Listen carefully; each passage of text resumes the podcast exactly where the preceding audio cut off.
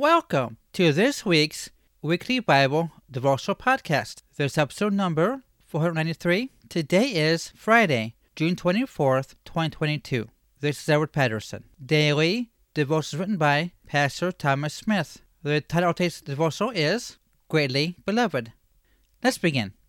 And he said unto me, O Daniel, a man greatly beloved, understand the words that I speak unto thee, and stand upright. For unto thee am I now sent. And when he had spoken this word unto me, I stood trembling. Daniel chapter 10, verse 11.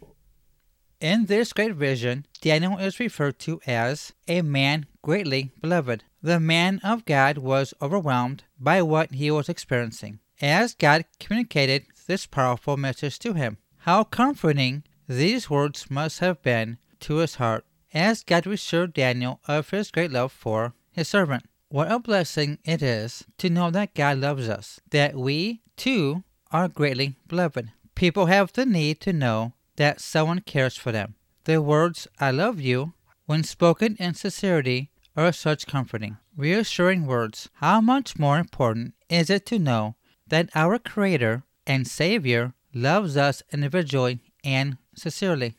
This message is repeated in so many places and in so many ways in the Word of God. God loves us, He loves us, not because of the way we are, but because of the way He is. He said to His people in Deuteronomy chapter 7, verse 7 and 8 The Lord did not set His love upon you, nor choose you, because ye were more in number than any people. For ye were the fewest of all people. But because the Lord loved you, he loves all of humanity.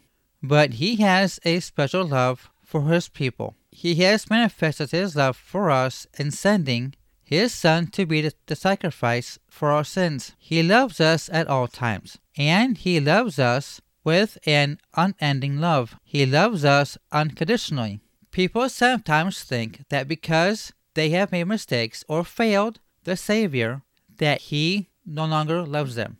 This is not the case. When God corrects his children, it is because he loves each one and wants the best for them. When Daniel faced the heavenly visitor, he needed to hear that he was greatly beloved. He needed to know that the God of heaven loved him. When we read the Bible, we often hear that God loves us. When we are encountered with the might and power of our God and Savior, realizing His holiness and righteousness, it can be overwhelming. When we see our unworthiness in the presence of God's glory and perfect righteousness, we wonder how He can even be mindful of us. And yet we know without a doubt that our Heavenly Father loves us intimately and personally.